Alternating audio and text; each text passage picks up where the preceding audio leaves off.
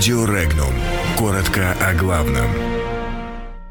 Между Россией и Белоруссией нет понимания, а между Украиной и НАТО... Лукашенко заявил, что Россия воюет с Белоруссией санкциями. На Украине хотят размещения военных подразделений НАТО. Отозван посол Литвы в России.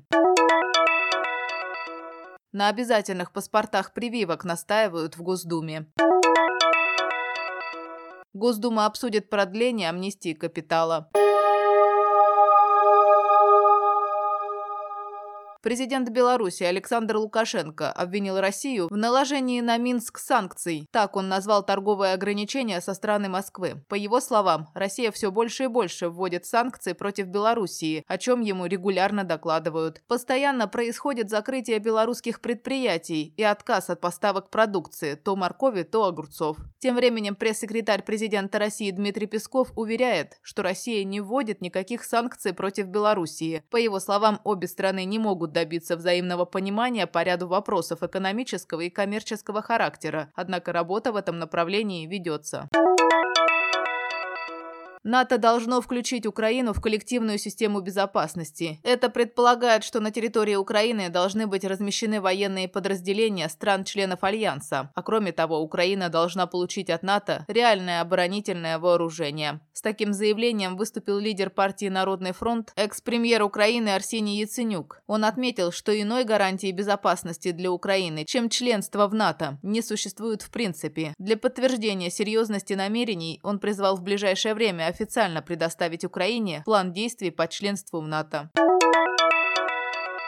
Посол Литвы в России Ремигиус Матузас отозван для консультации в связи с подозрениями в скандале вокруг выдачи шенгенской визы российскому бизнесмену Ренату Насырову и его сыну, объявил МИД Литвы. Второй причиной названы некие неназванные угрозы вокруг дела от 13 января. Матузас уже опрошен в статусе специального свидетеля. Этот статус подразумевает подозрение лицу, однако для окончательных обвинений отсутствует полнота доказательств. В Литве часто лица в статусе специального свидетеля позже становятся становятся обвиняемыми. В Госдуме предлагают ввести обязательные паспорта прививок для детей, где будут фиксироваться не только прививки, но и причины от их отказа. Также, считают парламентарии, требуется остановить миграцию инфекционных заболеваний. Кроме того, нужно акцентировать внимание на качестве и безопасности отечественных вакцин, подумать о том, как свести к минимуму риски от прививок. Ранее Минздрав предложил ввести наказание за публичные призывы к отказу от прививок. Сегодня, по разным оценкам, от 5 до 10% родителей ежегодно не делают прививки прививки своим детям. Эксперты обеспокоены возвращением страшных инфекционных заболеваний, от которых избавились еще 2-3 десятилетия назад. Корь, краснуха, коклюш, дифтерия, полиомиелит и другие болезни.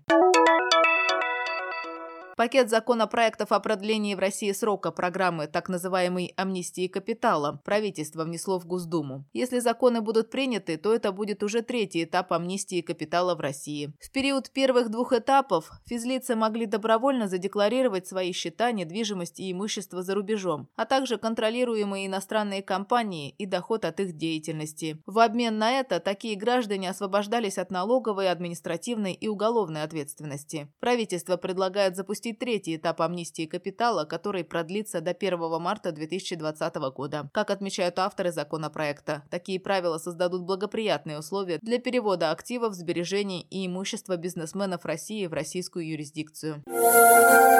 Подробности читайте на сайте Regnum.ru.